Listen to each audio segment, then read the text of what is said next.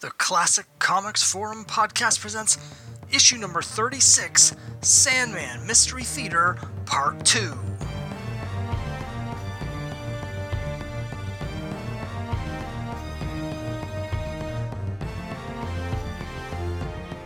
Welcome back to the Classic Comics Forum podcast. As always, I'm your host, Scott Harris King, and today I'm excited to bring you part two of my three part discussion with special guest Slam Bradley about my favorite mainstream comic series, Sandman Mystery Theater. Now, in the first part, we talked about the background of the character Sandman. We also had an interview with Slam Bradley about his collecting history, and we discussed issues number one through eight of Sandman Mystery Theater, which covers the first two arcs. Here we're going to jump in starting with the third arc, issue number nine, so let's just jump right into it. Here we go Sandman Mystery Theater Part 2.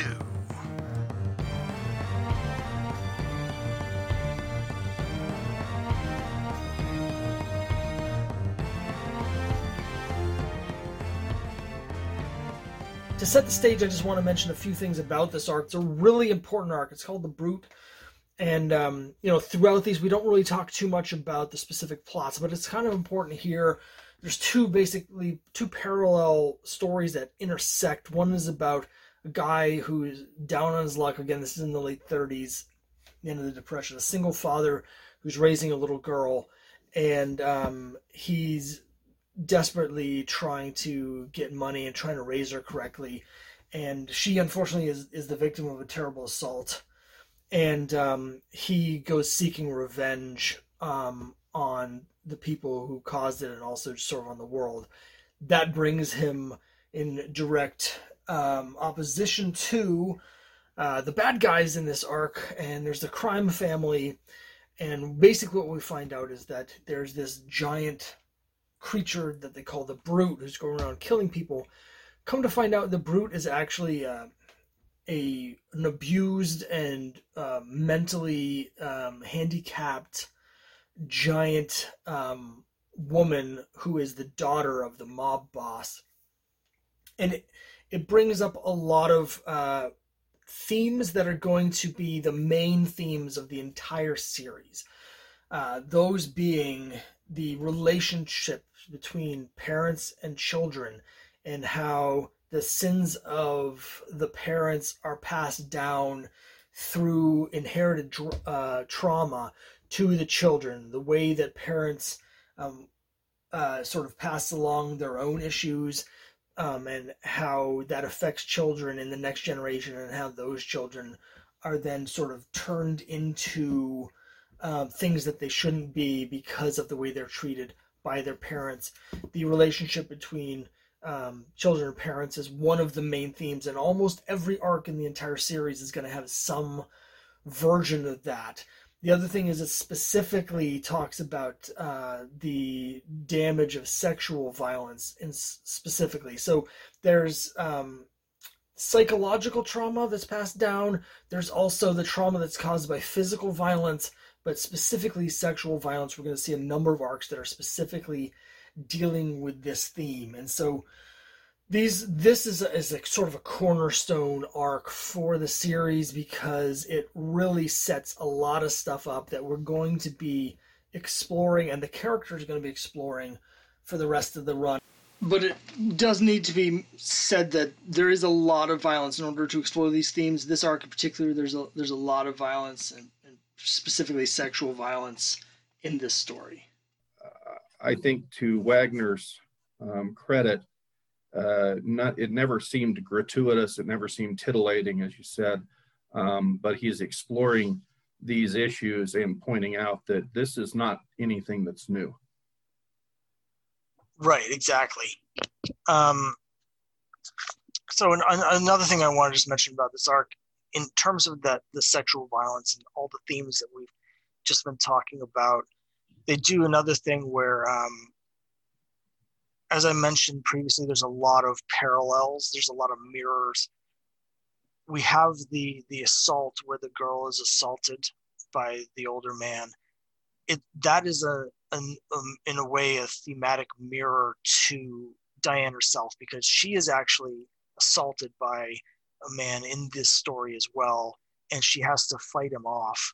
And um,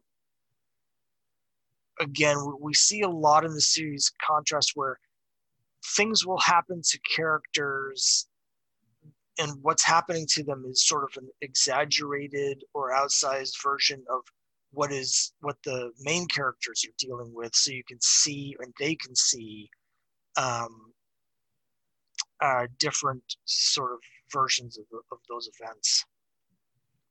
I, I noted uh, that uh, at the end of this arc there's in issue number 12 or toward the end anyway yeah the last issue of the arc there's a an explicit uh, tie-in uh, to Sandman, uh, to Gaiman's Sandman, when Wes uh, dreams about Morpheus's helmet. So uh, again, we're getting um, a less oblique uh, tie-in um, to the what at that point was was probably Vertigo's biggest book and was certainly the darling of the of the critical.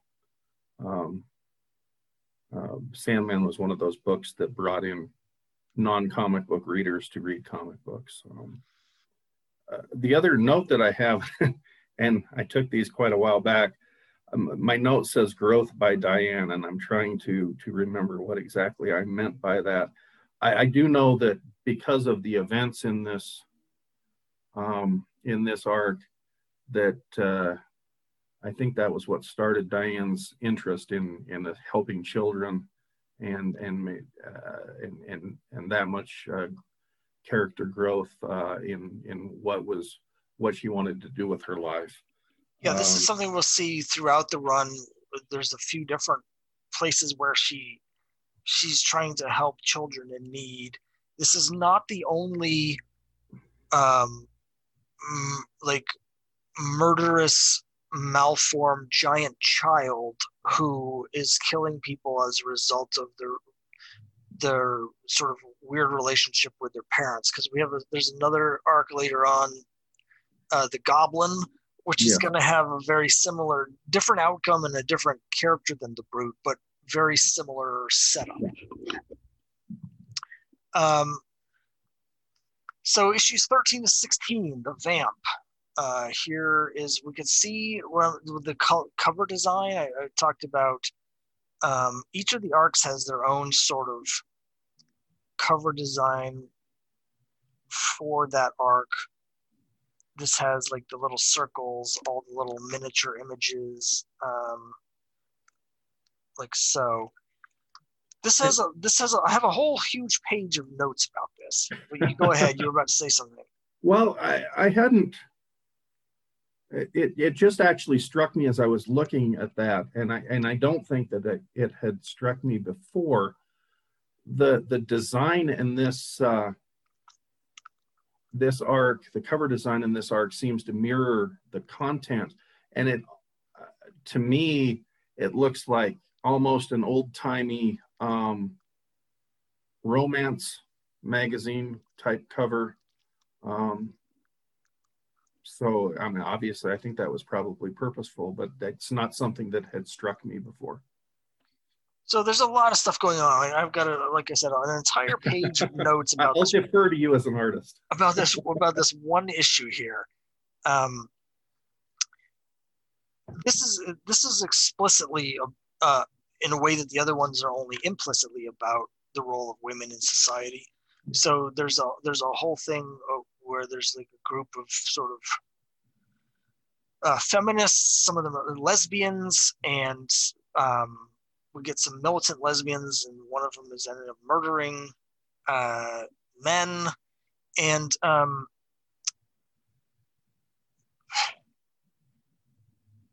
th- there's a lot of interesting parallels here. One thing that we get is um, I'm sorry, I just need one second to actually read my notes to figure out what I'm talking about.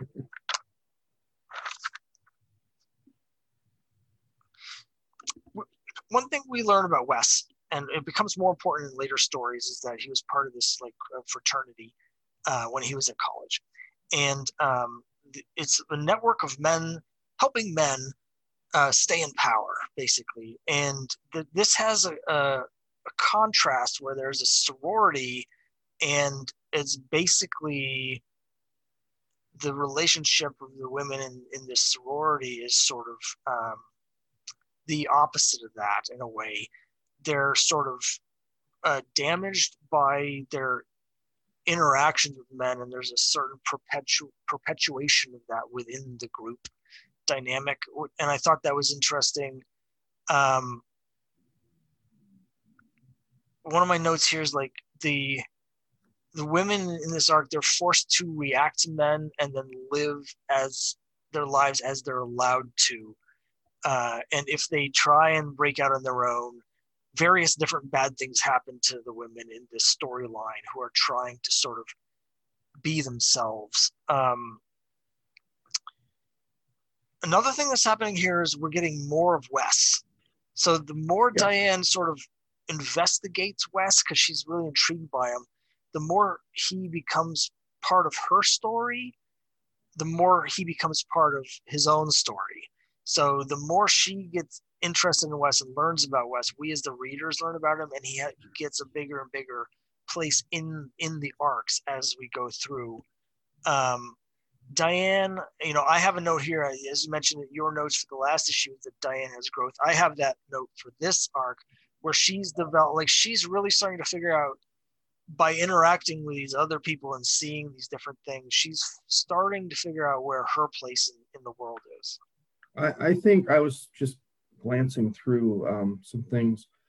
Uh, at the very start of this arc, um, Diane is out with these sorority girlfriends, college friends, um, and they're at the jazz club. And Diane t- tries reefer for the first time. And at this point, she's still um, there's still that vestige of, of that party girl uh, free spirit that we saw at the very beginning. But as as the arc goes on, uh, she she she's clearly transitioning and realizing that that what what she's been doing there isn't working. It's not uh, um, promoting growth for her as a person. Um, so yeah, I, I, think you're right. There's there's definite growth. Um, for Diane uh, in in this storyline. The this is a, a I think a storyline that could be problematic for a lot of people just because you can be um, you know the revenge seeking lesbian um, is a trope that uh, that uh, you know you can certainly say is is played out um, obviously this was holy crap this was over 20 years ago so it was maybe less played out at that point. But uh, uh, I think you're right. Uh, the the the women, the sorority women, obviously were were were fighting in, against the power of, of the fraternity boys who who did them wrong, uh, and the power dynamic there uh, was very clearly tilted uh, against the women. Um, so from that point. This was also we saw as far as just uh, story structure and and and um, this was the return of Guy Davis, which was huge. Um, yeah. Um, the the art is just quantum quantum leaps beyond what we had seen in the last last couple of arcs, and we we get a co-writer with this arc. Right. So the co-writer here is uh, is Steven Seagle. Did I, get that right? I don't know whether it's T. Seagle. I, I, I, assume it's pronounced Siegel. I, I I guess it could be Seagal. I don't. I don't. I've got to be honest. I'm not familiar with anything else he's done, and I've looked into it before. Um, there's going to come a point where he becomes the main writer, and Wagner's just doing the basic plots, and then at the end of the series, it's just Seagle and um, there's you could there's a bit of a difference once he takes over full time right at the end, but it's a seamless transition for me. Um, yeah, I, I think it was. I I'm trying to think uh, timeline wise. Uh, Steven Seagle did um, a series for House of or for Vertigo called House of Secrets um, from '96 to '99. Okay. Um, that was a uh, clearly a very different take um, from the uh, anthology series, the mystery series that had been uh, before. Uh, I he did that with Teddy Kristiansen, um, who's a very interesting artist. Uh, I read that at the time. I have not read that since those books came out, so 9, 10, 11, almost 30 years, um, uh, 25 years. Um, but I remember I liked it at the time. But I think, I think this may have been um, his first big work. I think he may have done a few um, indie books before that, but I think this was his first first big work. Uh, so one of the, a couple of things real quick about this arc here. Um, there's this there's the bit here with Lieutenant Burke, who's Italian American, and is basically there's a there's a short sequence here where he's basically not because he's Italian, he's not considered white enough, and so it's another sort of Burke again. We're getting he's a bit of an outsider, like a lot of these characters, trying to sort of um, carve his way into white society and make a place where everything's sort of everything's sort of stacked against them.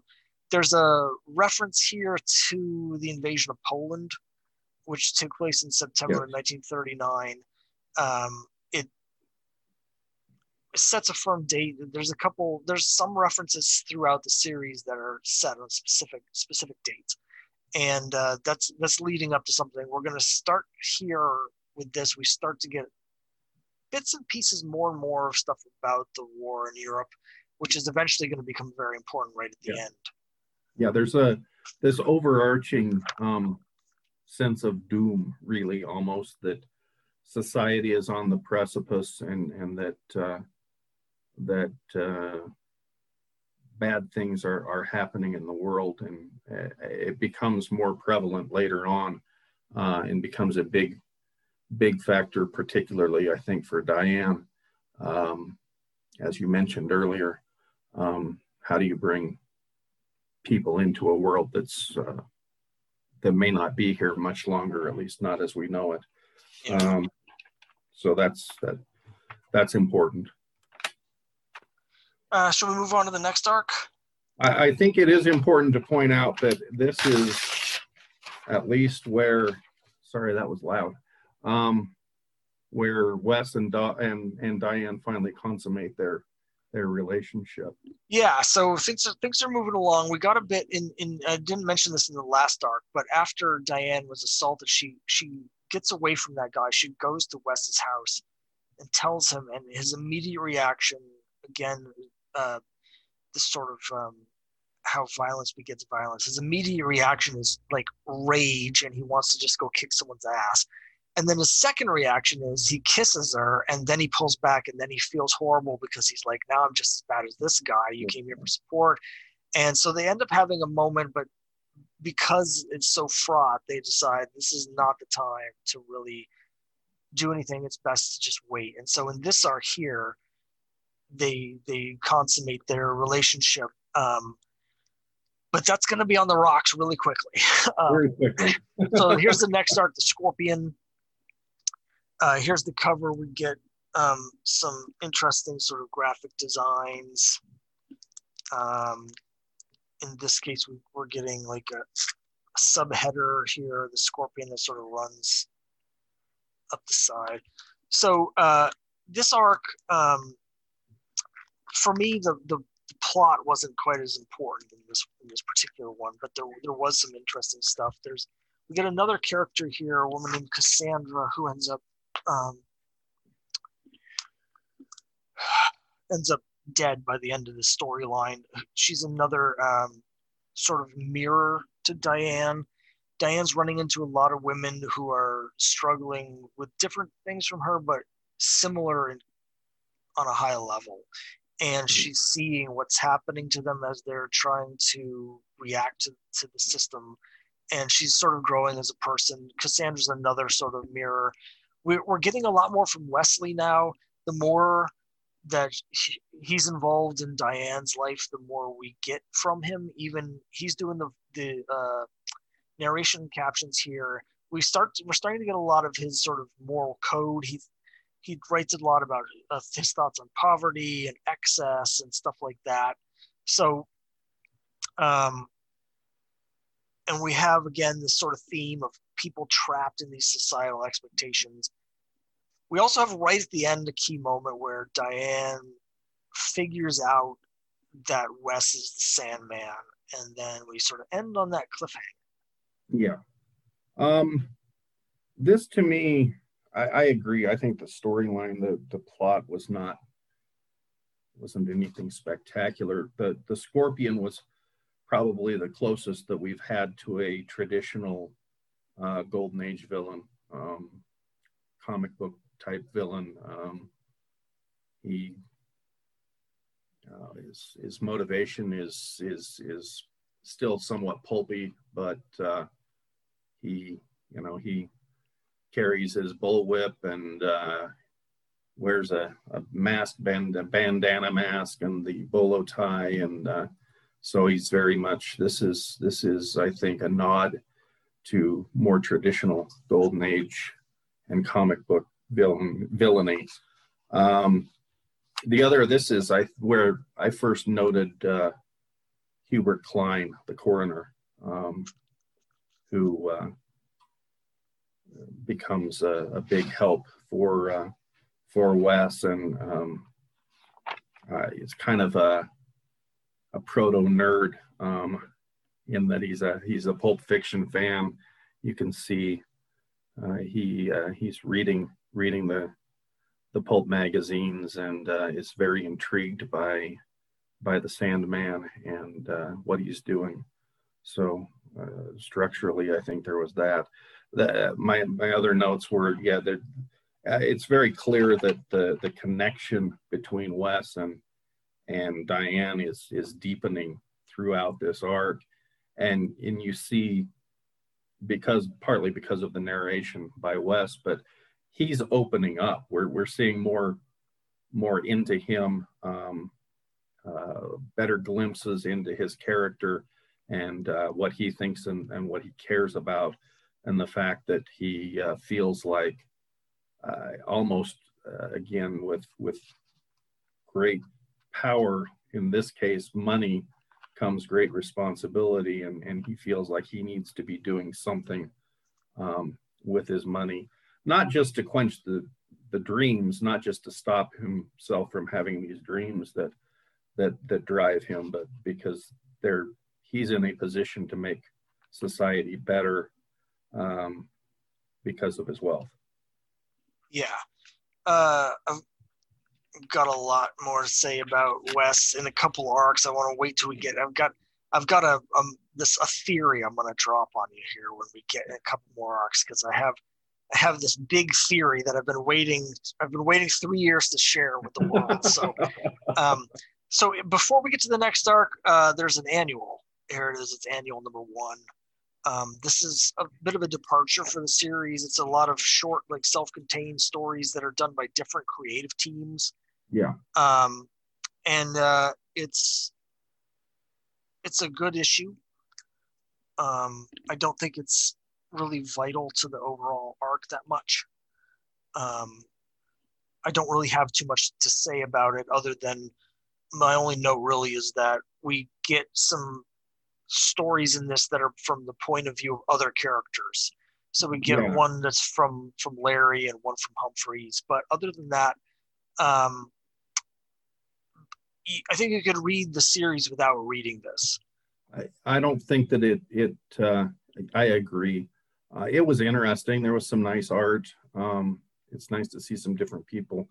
Uh, David Lloyd um, did a, a story. Um, Alex Ross, if you like him, I'm not a big fan, but uh, um, and and it's interesting to see a little bit from from the point of view of some of the secondary characters. Uh, my notes I think, say that this came out in between issues 19 and 20 for whatever that's worth. Yeah, um, I just slotted here between 20 and 21 because that's where the arcs are, but I think you're right.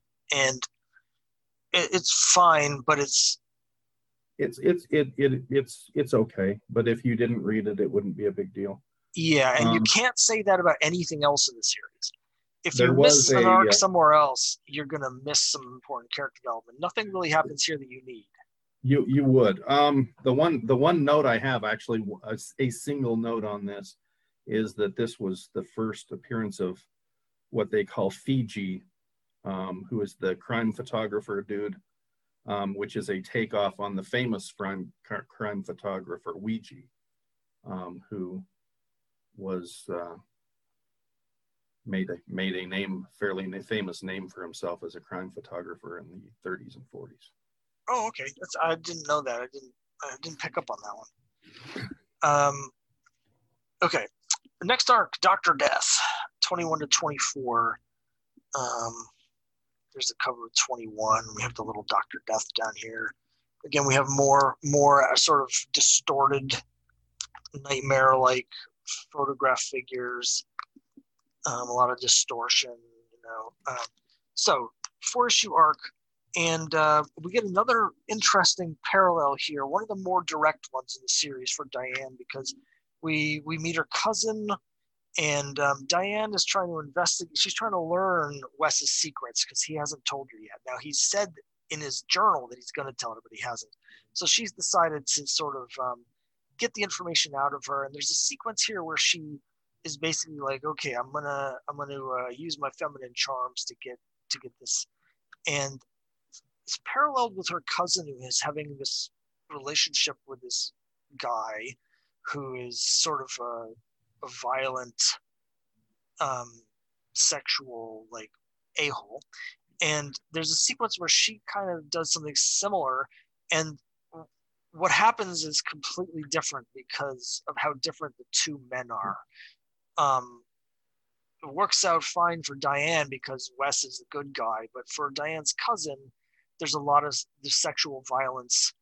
And that arc is is again another interesting mirror parallel setup for diane. Almost every arc has a female character that diane is mirroring and learns from but this is one of the most explicit because there there's a mirroring of sort of the the actions uh, that take place in a similar way to the brute where we saw the mirror image of the two assaults we get the, these sequences here.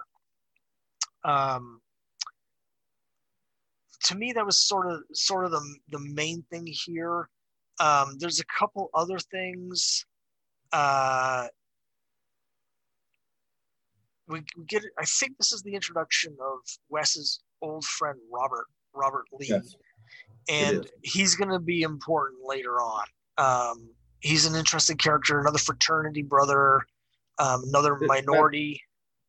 that introduction actually caused one of my biggest issues with, and it's a piece of minutia um, that bothered me in, in the series. Okay, Um, uh, Wes and, and, and Robert have uh, intellectual challenge um, where they challenge each other to do something. Um, Wes challenges uh, Robert to find a list of, of doctors um, of some ilk so that he to help him uh, track down um, this this person, the Doctor Death that he's looking for. Um, not to be confused with Batman's Doctor Death, by the way. Um, and uh, Robert's challenge to Wes is to memorize one page of the New York Times. So at the end, uh, when they when they meet to to do these challenges, um, Wes starts rattling off uh, uh, part of the Popeye comic strip. Arf, arf, uh, let's do this, Swee'Pea. Well, the problem is the New York Times never had comic strips. And Popeye appeared in the in the New York Journal. Um, so that bothered me. This is one of those little little niggling nerd problems that that that really bugged the heck out of me. I I support this. I'm totally on board with this. Um, the other the other little bit of minutia that I that that just jumped out at me is at some point uh, um, we see Grant's gym, and, and somebody says, Night Ted. So we've got, uh, this is the, I think, the first explicit uh, um, link to to the greater DC universe, because obviously Ted Grant, um, who had Grant's gym, is is Wildcat. Uh, it's interesting you mentioned that because we're going to see in just a couple arcs, we're all of a sudden going to start seeing the birth of the DC universe with a whole bunch of characters. So, um, this is just the first drip of a faucet that's about to be turned on, and I do have some. I'm curious what you think about that happening because I have some questions internally about why that ended up happening. Um, but let's jump to the next arc because for me, this is maybe the most important arc in the whole series. I, this is where I'm going to drop my giant theory on everybody, and it's also what I consider to be sort of the end of Act One. One thing that I love about this is, as, as I've had a little experience like as a screenwriter, I think if you take the 70 issues of this run, there's an arc that's similar to what you'd expect from a from a like a feature film in terms of where the beats land. And uh, this to me is sort of the end of act one the break into act two. Things after this arc are different. Um, so let me just show the cover real quick. It's called the butcher. And here's the design for this arc. Um, I'll show another one here as you can see it. The unified design. Um, so a bunch of stuff happens here. the most important thing about in here is that basically Diane removes herself from the relationship. She's just like, this is too much for me. I need to think things over. I'm, I'm out. She's like, sayonara. Not quite like that, but she, she, she leaves the relationship all of a sudden everything is from Wesley's point of view. This when Diane leaves the book, it's like she she's she's like not just stepped out of the relationship, she's sort of stepped out of the focus. Everything we've been seeing is sort of from Diane's point of view up to this point, but now that she's out of the relationship, was from Wesley's point of view, and all of a sudden Wesley, we get a whole bunch of insight into Wesley that we didn't have before we see, as we've talked about already, he's not a typical hero. He almost seems kind of um, needy. Like he's very emotionally upset when Diane leaves, and he he seems unmoored. Um, we you know he can't tolerate the. T- we learn a lot of things about him that seem kind of unmanly. He can't tolerate the taste of alcohol. He vomits just at a description of violence. Um, over the course of the story, he gets like his butt kicked a bunch of different times. Um, he has these crippling nightmares, and he just seems like a total wreck of a person. And um, before this, we've been getting more and more insight into Wes. But the way he's been portrayed at the start, when we when Diane first meets him, Wes is this mysterious person. The Sandman is this mysterious figure, and there's sort of a like uh, romanticism to to his heroics. Of course, it's it's gritty and realistic and stuff, but for the most part, as soon as she's gone, she, the way he's portrayed changes. And when I was reading this, it struck me that the way Wes is portrayed depends to a degree on how Diane is feeling about Wes at the time. De- her, the depiction of, of Wes as a character to me, he, I'm getting into my big theory here. Wait for it. I'm almost there. As she's questioning things, uh, the depiction of him changes. As she sees him as less heroic, he's depicted as less heroic. But then in the next arc, we're gonna which we'll get. I'm just going to jump ahead real quick. When they get back together, he seems more confident. He seems more more interesting and more uh, sort of not commanding because that's not really his character, but he seems more heroic and he seems like like a like a more manly figure once she's back in the relationship. And so here's my theory. Let me throw this at you. I was struck by the idea. I'm wondering if the story we're reading, if Sandman Mystery Theater, written by Diane, is written by Diane. uh, I, I've never seen Wagner discuss this, and I've never met him. But if I ever meet him, it's the first thing I'm going to ask because we, over the course of the story, of course, for those who haven't read it, we're, we're skipping ahead. But Diane, her her true calling in life is to be a writer, and we learn later on through a crossover with a present day story in Starman, she's become this famous literary figure in America, like this beloved literary author. And so I want I have to wonder, based on on the way this plays out, if this whole story is from Diane's point of view because she's writing her novel version of their relationship.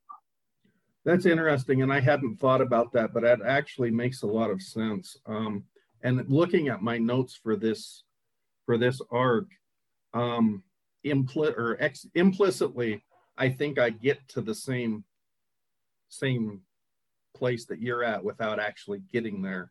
Um, my big note up in the corner box um, of my legal pad is this feels like it's a turning point, which it does. I think this is a turning point both for the series and, and basically for both characters, for both Diane and, and uh, Wes. But I also noted that uh, we talked about Burke, and up until this time, um, Wes had always gotten the better of Burke, always, whether it was physically, whether it was intellectually.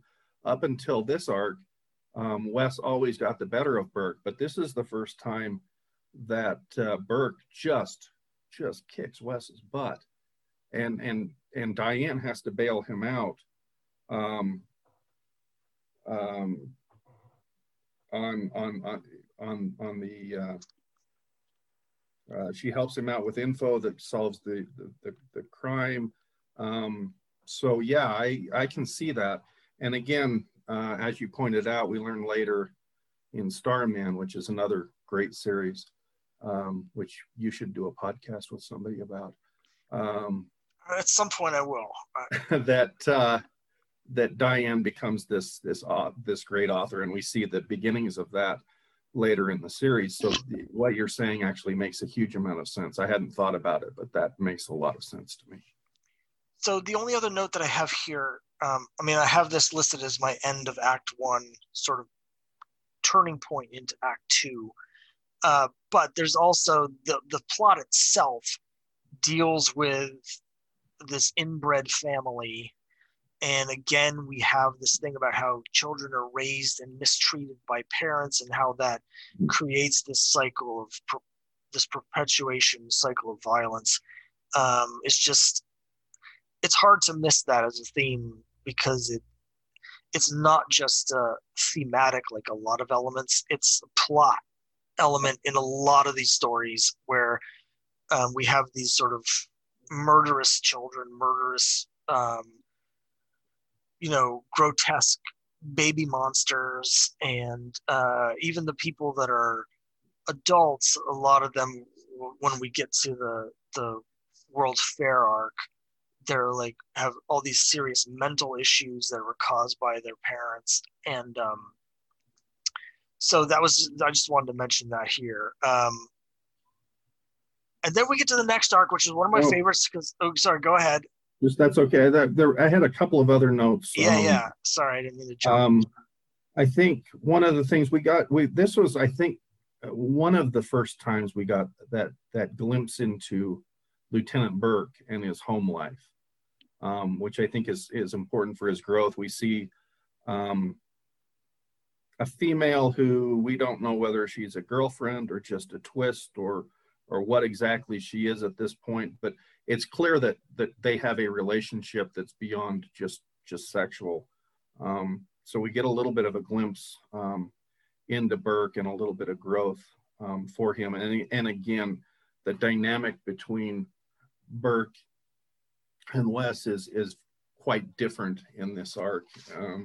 And again, I think that may very well tie into your your theory, which uh, I, I I I don't know that I've ever read a uh, interview with Matt Wagner, which is is unusual because I read a lot of interviews with a lot of creators, but uh, I don't know that I've ever actually read one. I don't think I have either, and, and I've never seen him at a show up here in New England anyway. I've seen, I've met almost everybody that I want to meet at this point. There's just a few holdouts, but I've never seen Matt Wagner show, so I don't know if I'm ever going to get a chance to find that one out.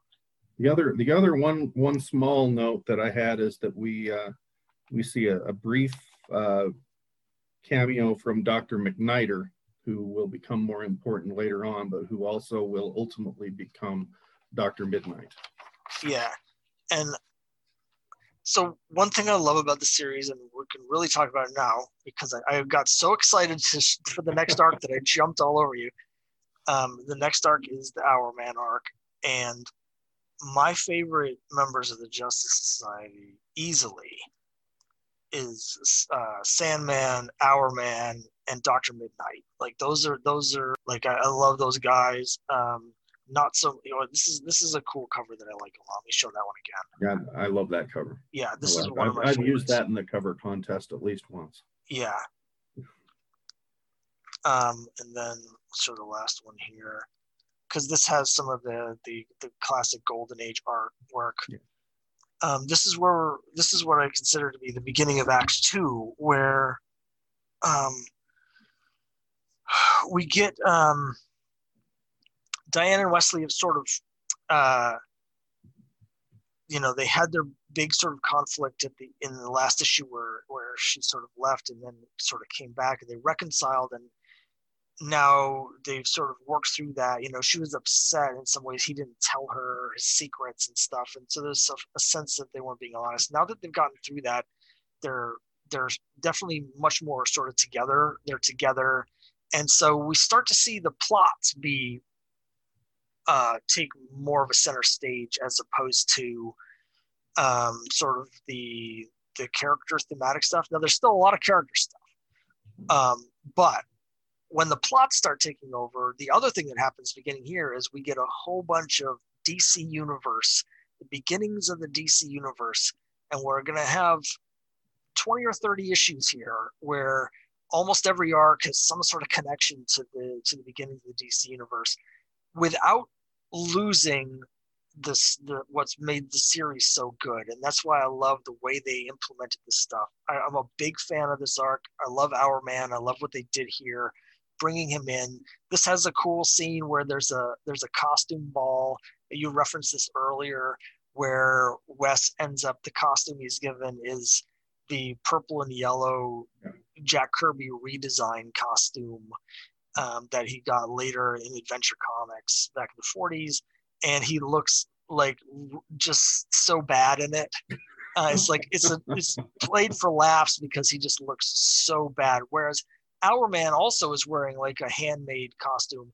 He looks like a superhero. Yeah. Um, but and so the two when the two of them together is sort of like here's Hourman looking like the man of the hour as they call him in here, and then here's Schlubby Wes just wearing this like dime store terrible costume. So that was great.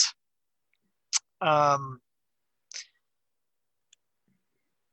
I have a note here. This might be a stretch, but one thing that starts here is and well throughout act two one, the big the big arc here is the arc of now that they're together diane ends up getting pregnant and them dealing with that.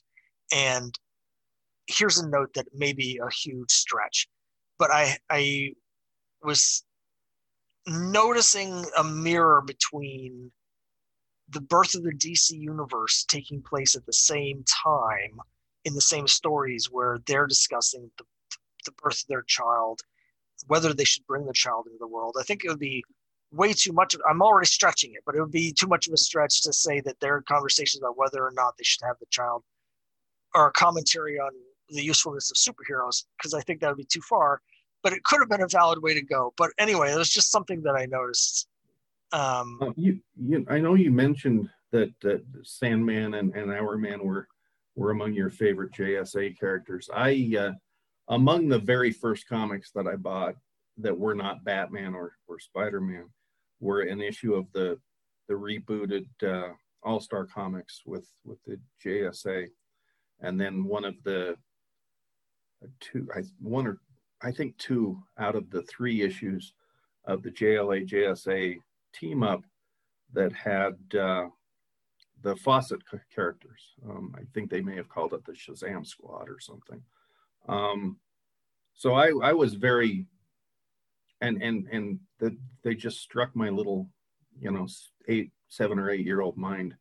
Um, I loved the JSA, and I was a huge um, Justice Society fan for for a lot, lot, lot of years. Um, uh, and it took it took me all of about you know 30 seconds and and you know two panels to understand the difference between Earth One and Earth Two. So why why comic book writers couldn't figure that out, I've never quite understood. But um, Sandman uh, was one of those characters who was really cool looking because they had had had him back in his uh, um, pulp costume uh, rather than the the purple and, and gold, but they never used him. Uh, he never even when even when he was in the comics, he never did anything, and it was I always felt bad about that. Um, Hourman, I'm a big fan of, and Hourman they used rather extensively, and then he had those uh, the Hourman Doctor Fate issues of uh, of Showcase, which I have not read since uh, I was a very young, but uh, uh, that's kind of a not very very useful aside. But I just wanted to point out that I uh, the the the growth of the DC universe uh, within Sandman Mystery Theater actually was is is one of my favorite things. I, I love it. Um, uh, my first note here uh, for this arc is that Wes and Diane are are back together, very back together. Uh, yeah. Which, you know, that obviously they and and of course they'll be apart again. Um, I'll, I'll, we'll go ahead and foreshadow that. Um, but uh, I, I loved. I, I, thought that the, the introduction of uh, of Rex Tyler and and Hourman was was pretty organic. Um, and the costume scene was was good because you like you say Rex Rex looks like a superhero, and uh, in in the purple and gold, uh, Wes looks like a clown. Um, it yeah. just doesn't work. Uh, I did not This is the first uh, repeat villain. Um, the face shows up again. Yeah. Um, so, I, whether that ties back into the growing universe uh, superhero uh, genre um, is certainly there. Yeah, I wanted to mention that as well because I had that in my notes. This issue seemed, this arc seemed really interesting, particularly right at the end because it's it's a, it's a, it's almost like a like a, a keystone issue in terms of tying plots together. It brings back the face from way back in the second arc. Mm-hmm. We also see uh, these brothers that are out at this party who are trying to get backing for their for their their publishing company, yeah. and those are the people. Yeah, Pulp Publishers trying to get money to to move into comic books, as I recall. Yeah, and so they're going to be featured in the arc in issues 49 to 52. So it's setting up something from it's bringing back characters from like 18 issues earlier. It's setting up characters that are going to appear 18 issues later. Um, there's a, a thing where Hourman is talking about um, a, a, a fit, uh, I can't even read my own handwriting, but the fitness craze is yeah. setting up an, a story that's about to come up mm-hmm. um, right after this, and uh, it's just it. It's got a lot of breadcrumbs from future stories. It ties in stuff from past stories. That's not something we've really seen in this title before. Now, um, it is interesting. Like, I wonder if that is because now that they're bringing in some of the, the superhero elements, they're like it's now it's turning into a little bit more of a superhero book. It still feels like the same title, but I wonder. Yeah, I mean, this is the third arc for Seagle, so I, you know, maybe that that change is is is more tied to uh, to uh, to the change, the, the setting up the the more superhero oriented thing rather than the the addition of the extra or um, uh, writer. But uh, uh, the other thing I wanted to mention with this arc is I've got some more notes about more parallels. Uh, we get like Hourman's brought in to help this this woman who needs help with his family, and it doesn't really turn out very well. There's some parallels with her unhappiness paralleling with Diane's new mm-hmm. happiness. There's also Diane's doing the narration boxes. She's talking about the death of her mother, which which is which uh, is in contrast to some of the scenes we're seeing here with the woman and and uh, her children. We also get Etta comes in. That's that's Humphrey's daughter is introduced in this arc, and she has sort of a fraught relationship with her father that is an interesting mirror to the relationship Diane is having with her father because they're having very similar sort of issues where they're both trying to go out and find their way and their fathers are trying to protect them by sort of holding them back. Um, so there's a lot of that sort of character stuff going on uh, as well. There is. Uh, I I did know. Yeah, Rex is is frankly um, not a very good superhero at this point. No, he's he, he he's, messes he's, things he's up just, and makes things a lot worse most of the just time. Just making pretty much everything he tries um, goes off worse, and I, I think he he actually recognizes that because at the end he he says he's taking time off, which um, from the point of view of of continuity, um, which is kind of a bugaboo for me, but that from the continuity point of view, Hourman did not. Uh, actually appear until a fair bit later um, in Adventure Comics. So that makes that makes sense that that Rex would take that time off and and give himself the opportunity to actually become a a useful superhero as opposed to an impediment to the people he's trying to help. Yeah.